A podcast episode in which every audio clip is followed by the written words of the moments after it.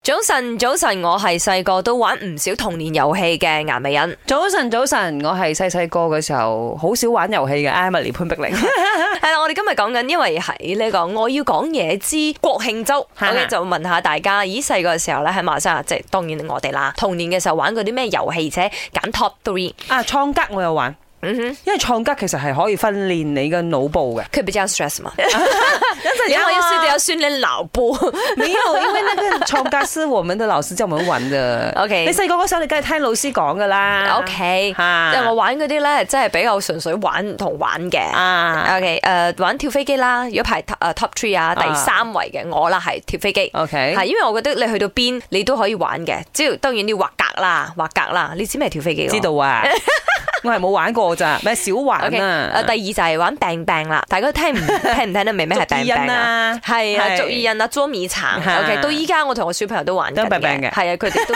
唔知咧，覺得好開心嘅喎，佢哋匿到跟住俾人係啊係揾啊到或者點樣都好啦。咁排喺第一位㗎啦嚇，呢個比較 girly 少少嘅，就係狐狸字，你有冇玩過？哦，有玩過，嗯哼有。我以前咧真係好手工精緻精細㗎，自己去縫嗰個狐狸哇字，犀利喎放米啊或者放啲咩豆啊咁好樣。強咧，咁樣係啊，自己縫當然都係手工嘅其中一部分嚟嘅。我哋咪有嗰啲微書嘅咩，嗯係微書姐係係啱㗎。啱啊，啱女士老師都會講啊，男仔做啲咩，女仔做啲咩，咁我哋咪做狐狸字咯。啊，其實我想問啊，嗯係咪全世界啲小朋友玩嘅嗰啲遊戲都係咁上下㗎？哦，你想講你睇咗呢個 Squid Game 之後，係咪烏土係咪係兩咪我哋都有玩㗎嘛？啊，哦其實 Move and Pause 嘅嗰個遊戲嚟嘅啫係嘛，啊，或者跳繩咯，同埋係啱，啊跳繩嗯哼，做乜事都有嘅。我冇啊，我都諗緊以前你有冇玩跳繩咯？有啦，哦，跳咩繩。哦誒唔唔常玩啊，經過隔離班嘅時候玩下啦。唔係我要講嘢。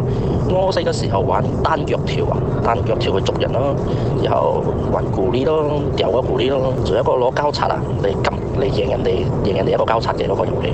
早晨，早晨，兩位主持人。Top three 就係竹炮虎，Top two 就係飛蟹，即是飛上片；Top one 就係彈荷哩，即是咕哩啊。嗨，早晨，早晨，我係阿毅。咁童年遊戲我揀 number one 係大富翁啦。呢、個遊戲係同我哋講呢，即使你幾有錢都好，你做錯嘢你就要 m a s u b a n j a r a 啦。所以啊，number one，number one。